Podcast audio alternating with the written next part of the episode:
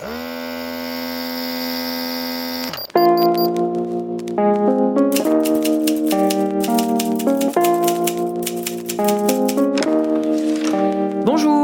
c'est à vous. Bonjour, docteur Z. Allez, je vous en prie, installez-vous. Qu'est-ce qui vous amène? Je viens pour une consultation, une consultation littéraire.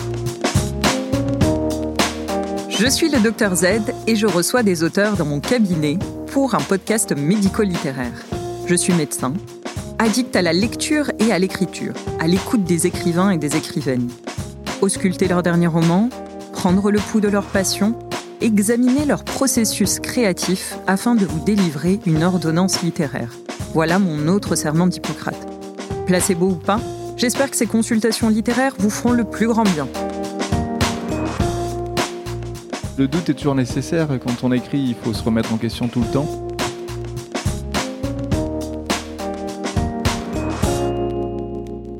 Je reçois aujourd'hui, dimanche 2 juillet, dans mon cabinet littéraire, Gilles Marchand, un patient de 47 ans, pour son livre Le soldat désaccordé, paru aux éditions Aux Forges de Vulcain. Nous remercions tout d'abord le Salon du livre historique de la ville de Levallois qui nous permet aujourd'hui de réaliser cet entretien. Donc nous nous excusons par avance des petits parasites qui risquent d'y avoir. Bonjour Gilles Marchand. Bonjour. Avant de me dire ce qui vous amène, j'ai consulté votre dossier, mon diagnostic et In Love. À sa lecture, j'ai adoré ce côté euh, fantastique, mais surtout le style de votre écriture. Une écriture euh, qui est euh, moi, je trouve un mélange de plusieurs euh, auteurs que j'aime euh, vraiment beaucoup. Donc Fab Caro, Boris Vian. Je trouve que vous faites aussi un mélange d'Albert Dupontel avec euh, Jean-Pierre Jeunet. la folie aussi de Tim Burton que j'ai retrouvé dans Big Fish. Alors ça, c'était beaucoup en lisant votre premier livre, Une bouche sans personne. Et on les trouve distillés dans Le soldat désaccordé il y a une musicalité parce qu'en plus j'ai eu la chance de vous rencontrer la première fois lors du lancement de, du Soldat des Accordés à la librairie La Trappe-Cœur. Alors il me semble qu'il y a quelques mois euh, de cela. C'était au mois de septembre. Au mois de septembre 2022. Donc, 2022. Hein, donc il y a plus de six mois. Mm. Et j'ai eu la chance de vous écouter avec votre guitare, avec un ami musicien aussi.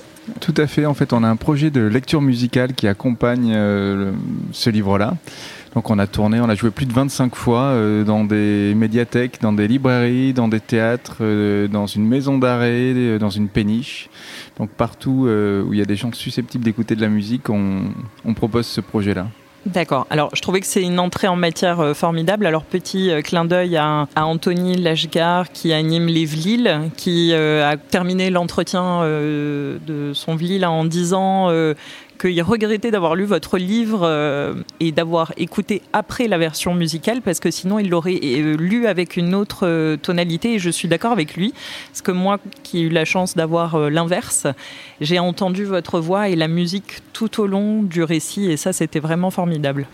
Oui, alors après, j'espère quand même qu'on peut profiter du livre sans avoir lu la musique. Je pense que même c'est quelque chose que j'ai en tête quand j'écris et que je sais qu'il y aura sûrement un projet musical pour accompagner le roman. Euh, j'essaie vraiment d'avoir en tête cette idée-là qu'il faut que le livre aussi se suffise à lui-même. Ensuite, quand on entend la voix d'un écrivain, c'est comme quand on entend la voix d'un comédien sur scène, on a du mal à, à s'en défaire, ça fait comme une boussole un petit peu de lecture. Donc ça fait partie du jeu, c'est normal, effectivement. Tout à fait, d'autant plus que vous avez un style très très particulier où euh, vous vous permettez beaucoup de fantaisie, de digression. On sourit beaucoup, il y a vraiment un jeu avec les mots et l'histoire. Et euh, là, le soldat désaccordé, moi, il m'a euh, happé dès le début parce que ce qui m'a vraiment euh, fasciné, c'est qu'en peu de pages, 200 pages, vous arrivez l'exploit de raconter une histoire d'amour, plusieurs histoires d'amour même, dans un contexte de la Première Guerre mondiale et en nous apprenant énormément de choses sans être trop pesant. Oui, alors D'abord, ça me permet de revenir sur l'introduction. J'ai bien aimé parce que souvent, on demande aux écrivains, on parle de leurs influences et on ne cite que des écrivains. Et là, dans ce que vous avez cité au début, il y avait des comédiens. La musique, le cinéma, la peinture font partie des choses qui m'influencent et qui font que je suis l'écrivain que je suis aujourd'hui. Je n'écrirais pas de cette manière-là si j'avais pas connu les Beatles, si j'avais pas écouté Elvis Presley quand j'avais 13 euh, ou 14 ans, si j'avais pas vu les films de, Tim Burton ou de Coris Maki. Donc tout ça, c'est vraiment... Euh, euh, oui, je pense que c'est un mélange de beaucoup d'influences qui fait que on va écrire. Et puis il y a cette idée aussi qu'il faut plus y penser, il faut se débarrasser de ces influences pour pas être trop complexé. Parce que si je pense à, Aragon quand j'écris, je serais, j'ose plus écrire de poésie. Donc c'est un bain, c'est une, espèce de, culture, quelque chose qui nous accompagne, c'est un bagage, mais qu'il faut essayer de pas trop regarder. Mm. Parce que je vais me permettre aussi de citer une autre euh, intervieweuse récente, Cécile Coulon, dans son émission sur France Inter La Source. Vous évoquiez ça et vous lui avez répondu bah, c'est comme des amis qui nous ont accompagnés. Et là, maintenant, je les laisse de côté parce que maintenant, je fais ma route euh, tout seul. Et ça, j'ai beaucoup apprécié cette métaphore. Oui, alors après, il ne faut pas forcément abandonner, tous ses amis. Mais, euh, mais c'est vrai qu'il faut avoir conscience que on doit beaucoup à beaucoup. beaucoup de monde. Mais c'est pas c'est pas nécessairement une dette. C'est ça fait partie de. On se nourrit d'énormément de, choses, de ce qui nous entoure, et, après c'est à chacun de, savoir ce qu'il va ce qu'il en fait. Alors, je vais revenir, parce qu'on reste sur une consultation médicale, à quelques éléments qui me manquent à mon interrogatoire. Donc, on va essayer de les compléter si vous voulez bien. Alors, en médecine, on organise traditionnellement notre euh, interrogatoire en trois temps. Donc il y a euh, l'anamnèse au départ, ensuite l'examen clinique et enfin on finit par la conduite à tenir thérapeutique. Donc je vais commencer par l'anamnèse euh, ou interrogatoire. Donc est-ce que vous auriez des antécédents littéraires? Parce qu'il me semble que Le Soldat désaccordé est votre quatrième roman et j'ai cru comprendre qu'il y avait au moins une vingtaine de productions euh, littéraires au moins déclarées. C'est ça, j'ai beaucoup à déclarer. Mais j'ai beaucoup écrit de nouvelles, donc euh, si on commence à compter les nouvelles une à une, effectivement, ça va, ça, ça va faire un, beaucoup d'antécédents euh, médicaux. Euh, mais mes premiers textes, ce sont effectivement euh, des nouvelles que j'ai publiées dans des recueils collectifs et qui ont été regroupées pour un certain nombre dans un recueil paru au Forge de Vulcain qui s'appelle euh, Des mirages plein les poches. Ensuite, j'ai écrit plusieurs romans. mon premier roman sorti, alors qui n'était pas mon premier roman écrit, mais mon premier roman qui est sorti aux éditions du Sonneur, c'est un roman que j'ai coécrit qui s'appelle Le roman de Bolagno, que j'ai coécrit avec Éric Bonargent. Ensuite, il y a eu Une bouche sans personne, Un funambule sur le sable et puis Requiem pour une Apache qui est sorti en 2020. Antécédents chirurgicaux. Euh, quel est le roman que vous avez le plus disséqué dans votre vie, s'il y en a un? Roman personnel ou? Non, un roman euh, que vous auriez lu. C'est assez rare que je dissèque des, romans, mais c'est peut-être si on entend par disséquer un roman, une œuvre que j'ai lue et relue, ça serait plutôt des poèmes, et à ce moment-là, ça serait soit la prose du transsibérien, soit le poème à crier dans les ruines d'Aragon. Je pense que c'est deux poèmes euh, qui ont chacun le, un rythme que je trouve euh, phénoménal. Alors surtout peut-être dans, la prose du transsibérien parce que on a l'impression d'être dans le train et d'avancer. Et comme je disais tout à l'heure, moi je suis très sensible au rythme des mots et c'est vrai qu'en poésie c'est encore plus frappant. Et donc euh, ouais c'est ça. Je pense vraiment le prose du transsibérien et le poème à crier dans les ruines qui est dans la Grande Gaieté. D'accord. Et ces textes vous aident dans votre travail d'écriture à quel moment C'est ce que je disais, je ne sais pas s'ils m'aident à voir du beau euh, quand on lit de la poésie. Moi j'aime bien lire un peu de poésie avant de me coucher. Et puis quand je lis, je me situe pas en tant qu'écrivain. Euh, parfois, quand je suis en phase de correction, justement, je, je, sais que les livres que je lis, quand moi je corrige mes livres, c'est une catastrophe parce que j'ai envie de les corriger. Je ne vois que ce que je n'aurais pas fait. Je me dis, ah ça, cette phrase c'est dommage, il aurait dû couper avant, etc. Et j'essaie justement donc de, de, lire en tant que lecteur et pas en tant que pas en tant qu'écrivain. D'ailleurs, euh, en parlant de beauté, il y a vraiment beaucoup de beauté et d'humanité dans vos personnages et dans tout ce décor. Ça, c'est aussi c'était une touche euh, très importante. Euh. Moi, j'essaie. Tous mes romans racontent des choses assez douloureuses, tristes. Et en fait, je crois qu'ils sont pas si tristes parce que c'est pas dans ma nature. Moi, je suis quelqu'un de plutôt joyeux. Je pense qu'on peut raconter des choses dramatiques avec un petit peu de légèreté. Ça veut pas dire qu'on évacue ce qui est lourd, ce qui est un peu profond. Mais moi, c'est ma manière de raconter les histoires. C'est-à-dire, je pense qu'on peut raconter j'allais dire tout raconter, non, je pense qu'il y a des sujets qui sont plus difficiles que d'autres. Et là, c'est vrai que le soldat désaccordé est sûrement mon livre le plus sage, avec le, moins d'humour, même si parfois euh, on peut sourire et on peut même peut-être rire, j'en sais rien, mais il y a toujours un, rapport à l'histoire, quelque chose. Et puis là, il y a, eu, c'est une histoire vraie. L'histoire que je raconte n'est pas une histoire vraie, mais le, le, fond est vrai et tragique. Il fallait que j'ai un certain un côté solennel. Oui, voilà, une certaine euh, solennité, voilà, c'est ça que je voulais dire. D'accord. Même si en fait, euh, je trouve que justement votre humour, il est euh, dans la subtilité intense, parce qu'on le voit vraiment au détour de phrases, au détour de, de clins d'œil. en tout cas, ça appelle beaucoup l'intelligence du lecteur, et ça, j'ai, je trouvais que c'était très très fort. Merci. Alors, euh, donc là, vous avez écrit euh, ce texte, mais quel est votre métier? Est-ce que c'est écrivain à 100% Non, je suis rédacteur pour le Wushu, donc un dictionnaire biographique de personnalités vivantes. Donc ça, c'est mon métier, c'est ce qui m'occupe euh, la journée. Et le soir, ben, je, redeviens, je redeviens écrivain. Ok, donc c'est un travail à temps plein que vous avez. Oui, c'est un travail à temps plein. Donc on peut travailler à temps plein et quand même se consacrer, ça demande quand même une certaine discipline. Alors ça demande une certaine discipline et puis chacun, euh, moi je n'ai pas de mode d'emploi, je n'irai pas crier sur tous les toits qu'on peut être écrivain et avoir un vrai travail à côté. parce que je vais me faire beaucoup d'ennemis.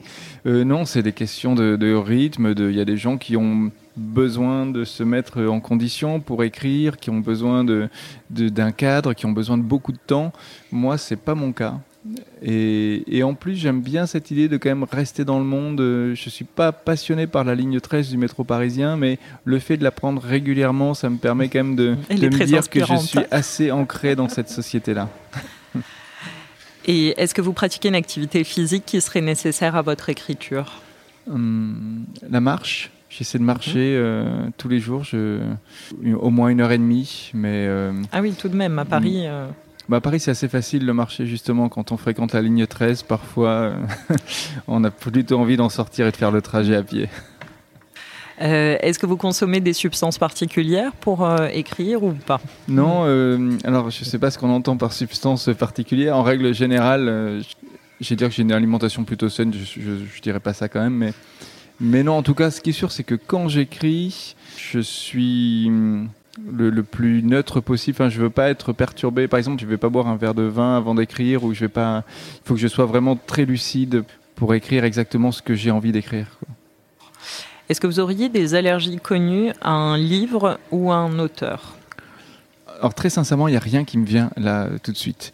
Ensuite, euh, peut-être que si je réfléchissais, il y a des œuvres euh, marquantes dans lesquelles je ne suis jamais parvenu à entrer mais euh, même, euh, même comme ça, il n'y a rien qui, me vient à l'esprit. J'imagine qu'il y en a.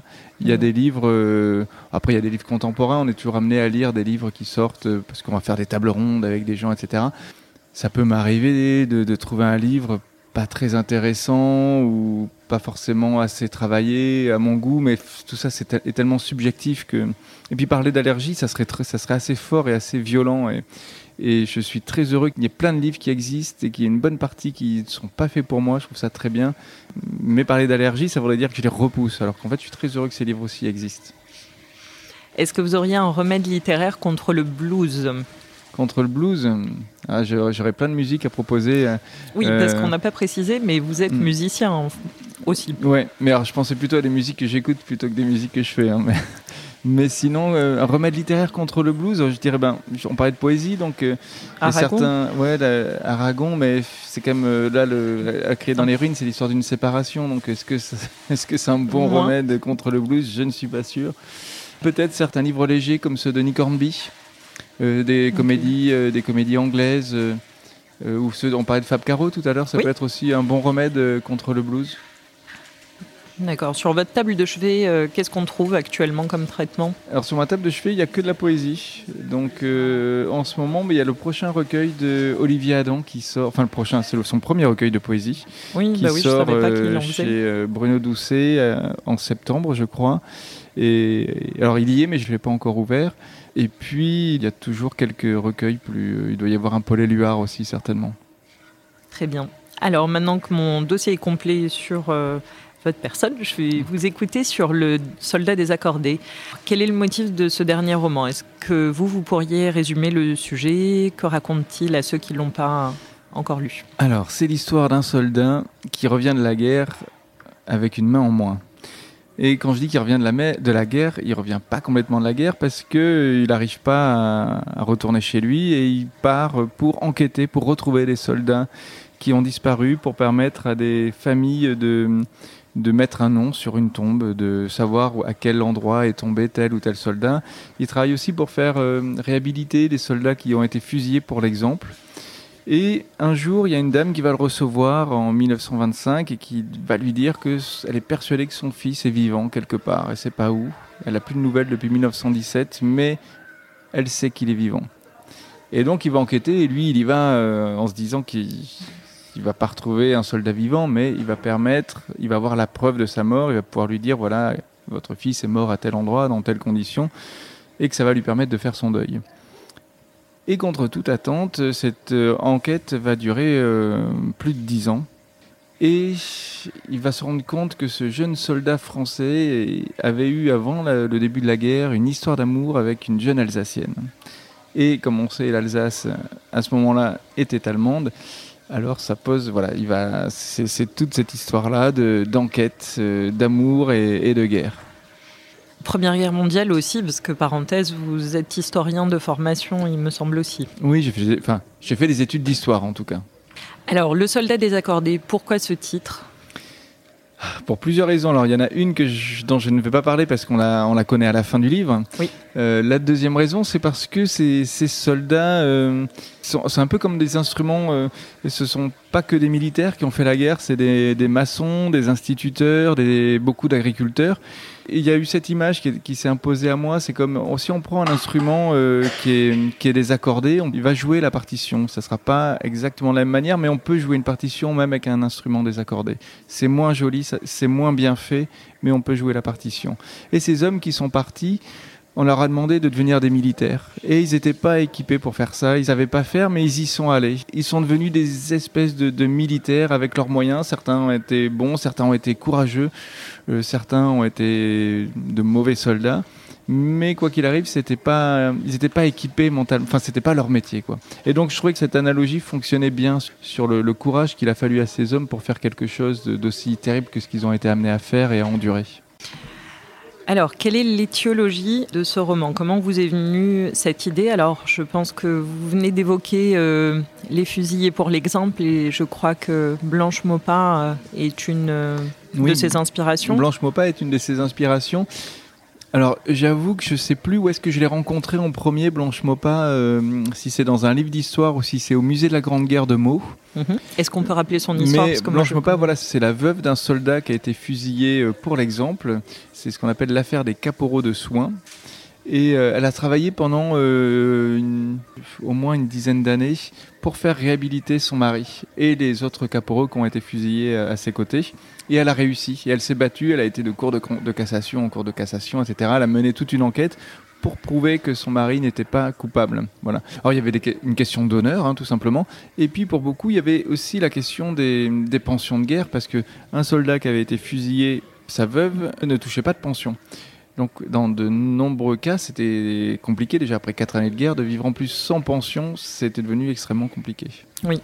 D'ailleurs, ça c'est quelque chose qu'on retrouve vraiment beaucoup sur euh, plusieurs petites anecdotes. Moi, j'ai énormément appris euh, en 200 pages. Je trouvais qu'il hum, y avait un côté très euh, pédagogique dans cette histoire de la oui, Première Guerre. Ça, c'est peut-être venu assez inconsciemment de ma part. C'est parce que le dernier poilu, il est mort en 2008 et mm. que assez vite, j'ai eu la sensation que sur ce livre-là, j'avais un devoir de de vérité. C'est-à-dire, il fallait pas qu'il y ait d'erreur. Et assez vite, euh, je me suis nourri de tellement d'histoires, de tellement d'anecdotes qu'il a fallu que je fasse un tri, que, que j'essaie de voir ce qu'allait servir mon histoire et ce qu'allait la, la parasiter. Parce que dès le début, je voulais faire un livre très court. Pourquoi d'ailleurs? Pourquoi? Euh, Pourquoi un livre très court? Alors, c'est une bonne question. Il y a deux raisons. La première raison, c'est que après avoir lu Genevois, Barbus, Dorgelès, Eric Maria Remarque, je me suis dit, mais qui je suis, moi, pour écrire encore un livre sur cette histoire que je n'ai pas connue en plus dans ma chair Et donc j'avais envie, je me suis dit, si je raconte encore une histoire sur la Première Guerre mondiale, il faut que ce soit quelque chose d'assez court, par respect pour les autres grands livres en fait. C'est un peu bête hein, de ma part, mais, mais j'avais vraiment euh, j'avais ça en tête. Et la deuxième raison, c'est que j'avais envie que ce soit un, livre qu'on puisse lire en une seule nuit, hmm. comme euh, un monologue de théâtre. Euh, ma première idée, c'était même d'imaginer un personnage sur scène qui raconterait cette histoire.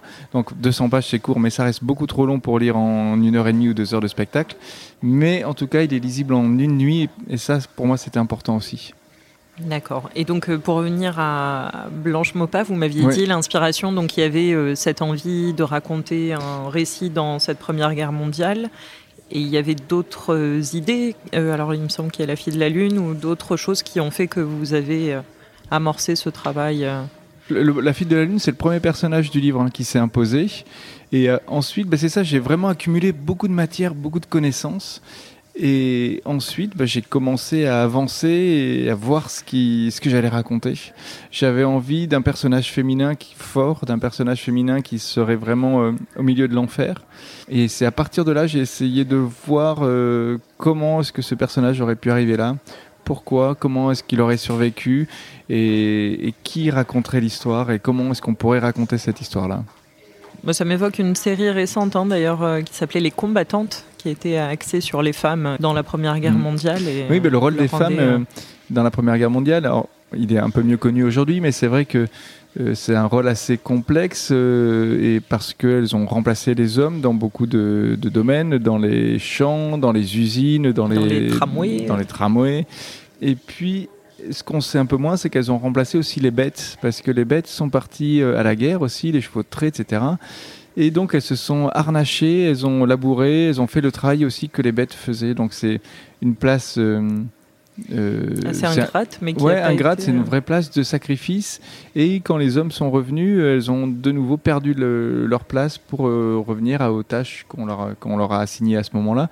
Et donc c'est un début d'émancipation qui n'aura pas duré bien longtemps. C'est peut-être aussi, enfin, c'est certainement une graine dans l'histoire de, du féminisme, hein, cette place que les, mm, mm. que les femmes ont pu prendre à ce moment-là. Éphémère, mais certainement une graine, je pense.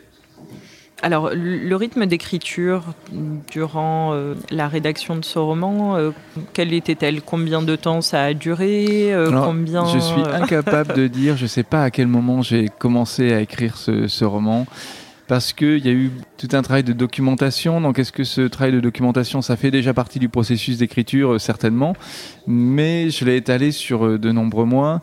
Souvent, j'écris une première ligne et après, je laisse passer plusieurs semaines ou plusieurs mois. Donc là, j'ai la première ligne de mon prochain roman qui est écrite depuis euh, le mois de janvier et ça, s'est arrêté là. Ok. Et, mm, mais là, je suis en train de l'écrire dans ma tête. Donc tout ça, c'est le travail d'écriture. Donc après que j'écrive finalement une demi-heure ou une heure ou quatre heures dans la journée, c'est pas tellement ça le sujet. Ce qui est sûr, c'est que plus j'avance dans l'histoire, plus mon temps d'écriture dans la journée devient long. Et les derniers jours, ce sont vraiment, euh, je fais ça le week-end en fait, j'ai vraiment des, journées d'écriture. Euh, Vous pouvez euh, passer une journée entière du week-end juste Mais c'est vraiment quand j'arrive sur la fin ça. D'accord. Au début, j'ai besoin d'aller par petites touches pour saisir la voix des personnages, pour rentrer dans l'histoire. Et et de vous imprégner petit à petit de, du contenu. Et donc la première phrase du soldat désaccordé, elle date euh, entre la première phrase écrite et euh, le moment où vous l'avez rendu à votre éditeur, où il, a été publié. Euh, hein. Un an et demi ou deux ans peut-être, je sais pas, un an et demi. D'accord. Bah, vraiment, là, là c'est vraiment histoire de donner un chiffre. Hein. Oui, oui, oui, juste pour avoir une idée, exactement. Et est-ce que vous avez des tocs en écriture, des rituels? Alors, il me semblait, alors, parce que là, vous en aviez souvent parlé, euh, la demi-heure euh, que vous vous imposez euh, d'écriture par jour et souvent vers 13 heures, parce qu'on peut caler très facilement 30 Exactement, minutes par jour. Je suis un adepte du, sprint d'écriture et écrire une demi-heure par jour, on n'a aucune raison, il n'y a aucun jour où on peut se dire qu'on n'a pas le temps d'écrire une demi-heure. Et qu'est-ce que vous écrivez? Parce que ça, c'était la bah, question qui m'intéressait. Est-ce que c'était cette histoire-là ou est-ce que c'est des gammes d'écriture Non, c'est pas des gammes. Alors ça peut être de la poésie. Par exemple, en ce moment, je, consacre ma demi-heure d'écriture à écrire de la poésie. Je travaille sur un projet de bande dessinée aussi, euh, donc je, travaille à, ça. J'ai des nouvelles qu'on m'a demandé, donc euh, Ça peut être l'écriture d'un petit bout de nouvelle, mais ça peut être un paragraphe du prochain roman aussi, ça peut être une page du prochain roman. Et comment vous organisez ça sur votre ordinateur? Vous avez plein de fichiers, vous faites en fonction de l'envie du moment ou... Non, alors souvent j'essaie de me tenir, je sais que quand j'attaquerai le prochain roman, je n'en sortirai pas. Quand je suis sur un projet, euh, je suis sur ce projet-là. Alors la poésie, on peut la disséminer, on peut écrire de la poésie et reprendre le, roman le lendemain. Mais là, je sais que plus j'avance dans ma vie d'écrivain, plus j'ai envie de consacrer des moments, euh, vraiment des, semaines dédiées. Euh, l'écriture d'un texte, c'est aussi sur le long cours et c'est important d'avoir ce rapport au temps un peu, un peu assagi. Et donc, quand j'écris de la poésie, je pense que. Enfin, c'est mon avis à, moi, mais il faudrait que j'en parle à, des poètes, mais que c'est bien d'écrire de la poésie, pas un jour tous les tous les deux mois, mais que d'être dans un moment de sa vie où on écrit de la poésie un peu tous les jours, et ça pendant plusieurs semaines et plusieurs mois, et que ça, ça puisse revenir.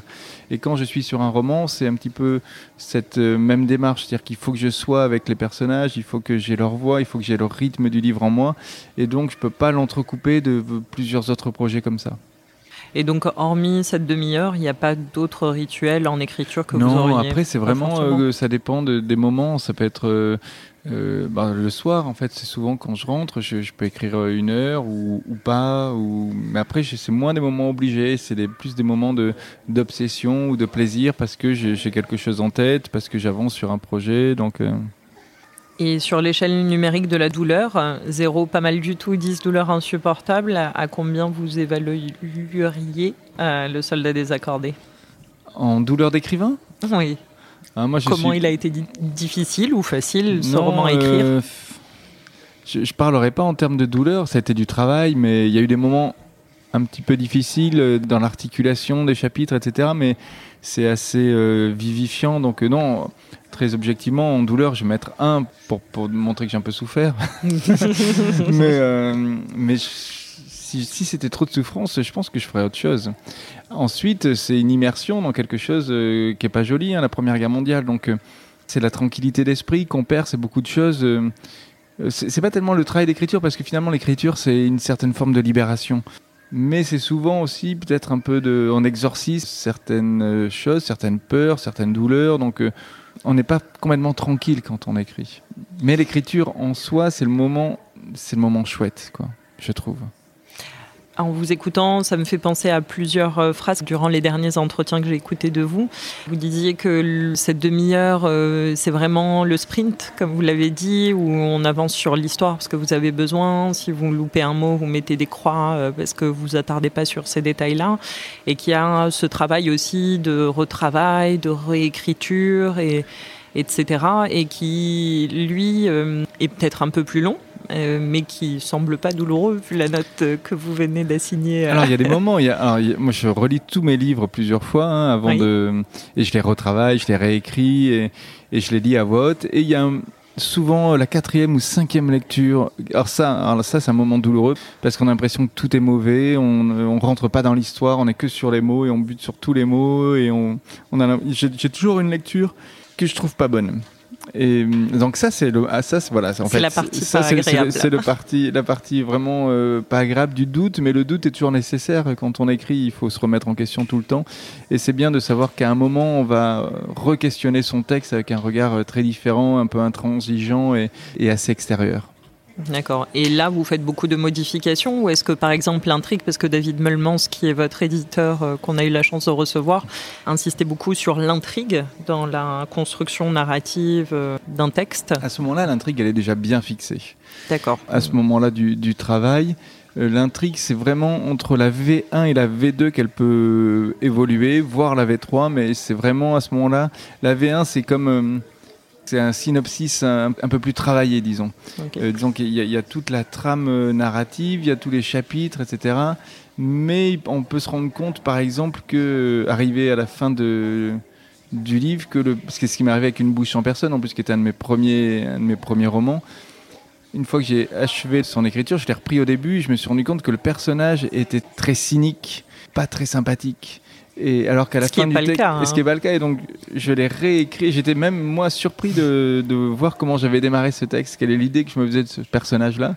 Et puis, euh, plus ça avançait, ouais, plus il devenait sympathique. Et donc, j'ai réécrit pour un peu gommer tout ce qui n'était pas joli chez lui.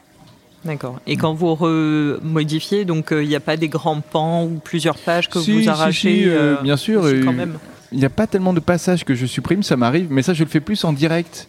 Comme j'écris sur des petits, euh, enfin des, fichiers, qu'après je, je, mets ça dans un grand document. Ma première coupe, c'est de ne pas mettre un passage que j'ai écrit dans le document principal. Finalement, c'est ah, presque mes vous seules le faites coupes. déjà un peu en amont. Je le euh. fais, euh, voilà, dans le travail de construction. Ensuite, quand euh, David Meulmans, donc mon éditeur, me propose une coupe, souvent je rallonge le passage, pas pour l'embêter, mais parce que euh, je me dis que si ce passage est important pour, pour moi et qu'il n'en a pas vu l'intérêt, c'est que le passage est mal introduit. Donc je réécris pour que le lecteur puisse voir l'intérêt du passage en question, puisse ne pas avoir à se dire tiens moi j'aurais coupé ça quoi. Très bien. Mm. Alors, on, m'a dit à mon oreillette euh, que le salon a besoin de récupérer son auteur pour euh, ses invités, donc on va essayer euh, d'aller rapidement à l'examen clinique. Si on ausculte votre œuvre, alors on en a parlé un peu de la musicalité et du rythme. Vous, c'est volontaire ou c'est juste la musique qui y a dans votre tête et celle que vous aimez entendre en tant que lecteur C'est les, deux. C'est à la fois dans ma tête et moi, je, la musique fait partie de ma vie c'est inconscient, mais c'est quelque chose. Je suis très attaché à ça. Je suis très attaché au rythme que je donne à, mes phrases. C'est aussi pour ça que je lis tous mes textes à voix haute, parce que j'ai envie de voir euh, comment ils sonnent, quel est leur rythme. J'ai envie de qu'on sente là sur ce livre-là, sur les scènes de bombardement. J'avais envie qu'on puisse euh, sentir le bombardement dans les mots. J'avais envie que, ça, que ça vienne euh, cogner, que ça claque un peu parce que votre phrasé aussi est très représentatif de l'époque et ça aussi vous, mais avez fait un très beau travail. Pour moi, c'était très important de m'attacher à, cette langue des années 20, enfin des années 10 et des années 20. Donc des, mais ça, on, l'a dans, les, dans la littérature de l'époque et puis il y a eu dans des podcasts et puis à l'INA, enfin il y, a, beaucoup d'archives qui mm. permettent d'entendre des voix de l'époque prise de tension. Quand vous partagez votre manuscrit avec euh, vos premiers lecteurs, parce qu'il me semble que vous en avez deux euh, lectrices et votre éditeur, vous êtes dans quel état à ce moment-là? Un mélange de d'excitation, d'appréhension. Et je sais jamais euh, si je suis plus excité, si je suis. Ça mélange un moment où je suis à la fois sûr de moi et en plein doute. C'est un peu bizarre de dire ça, c'est-à-dire que ça peut varier vraiment d'une minute à l'autre.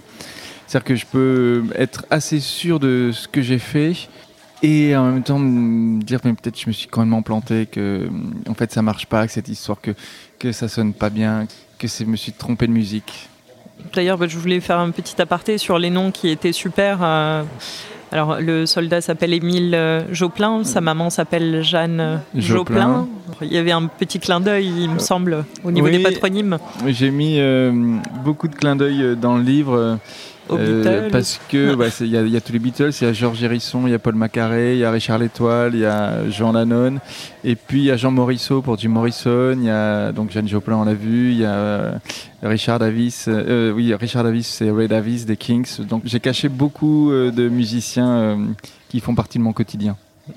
Alors, on va finir sur le traitement, parce qu'en général, on aime sortir de chez le médecin avec une prescription. Vous, votre euh, éditeur, est-ce qu'il vous a prescrit une ordonnance littéraire durant ce travail? Alors, ce qui est très bien avec David, c'est qu'il donne beaucoup de conseils, mais plus que des conseils d'écriture, il donne des conseils de lecture, des mhm. conseils de films ou de reportages à regarder, ou de peintres. Euh, il y, a beaucoup de choses. De... C'est vraiment un travail protéiforme parce que ça il donne à manger. Oui, c'est des ouvertures qu'il vous propose. Mm. Et vous, euh, quelle prescription vous auriez à un jeune auteur qui aimerait se lancer euh, dans l'écriture? Quel conseil je donnerais à quelqu'un qui veut se lancer dans l'écriture? Ben, Je lui dirais d'abord, il y a deux choses, de lire et d'écrire. De lire beaucoup parce que c'est important de se, de se nourrir de mots quand on veut écrire un livre et, de s'imposer un rythme. Ça peut être effectivement euh, bah, la, demi-heure d'écriture par jour et de pas s'arrêter, même s'il il sent que son roman ne tient pas la route, d'aller jusqu'au bout et de le reprendre. S'interdire un petit peu de caler. C'est pas grave d'écrire un premier roman qui est pas bon. Euh, puisque s'il est pas bon, il y a peu de chances qu'il soit publié et ça sera très bien comme ça. Moi, j'ai deux, mes deux premiers romans ou même mes trois premiers romans n'ont jamais été publiés, le seront jamais parce qu'ils sont pas bons. Mais c'est grâce au travail que j'ai fait sur ces romans-là que je suis aussi devenu le romancier que je suis. Et je pense que si je m'étais arrêté en cours de route parce que je me disais que c'était pas très bon, j'aurais peut-être jamais terminé d'écrire un roman de ma vie. D'ailleurs, on vous félicite parce que vous avez obtenu le très prestigieux prix des libraires de l'année 2023, entre autres, hein, parce qu'il y en a eu d'autres. Donc c'est bien, ça nous donne une belle note d'espoir pour mm. ceux qui veulent se lancer dedans. En tout cas, je vous remercie beaucoup, Gilles Marchand. Merci à vous. Et puis à très bientôt donc, pour une nouvelle consultation. Merci beaucoup. Et bon salon.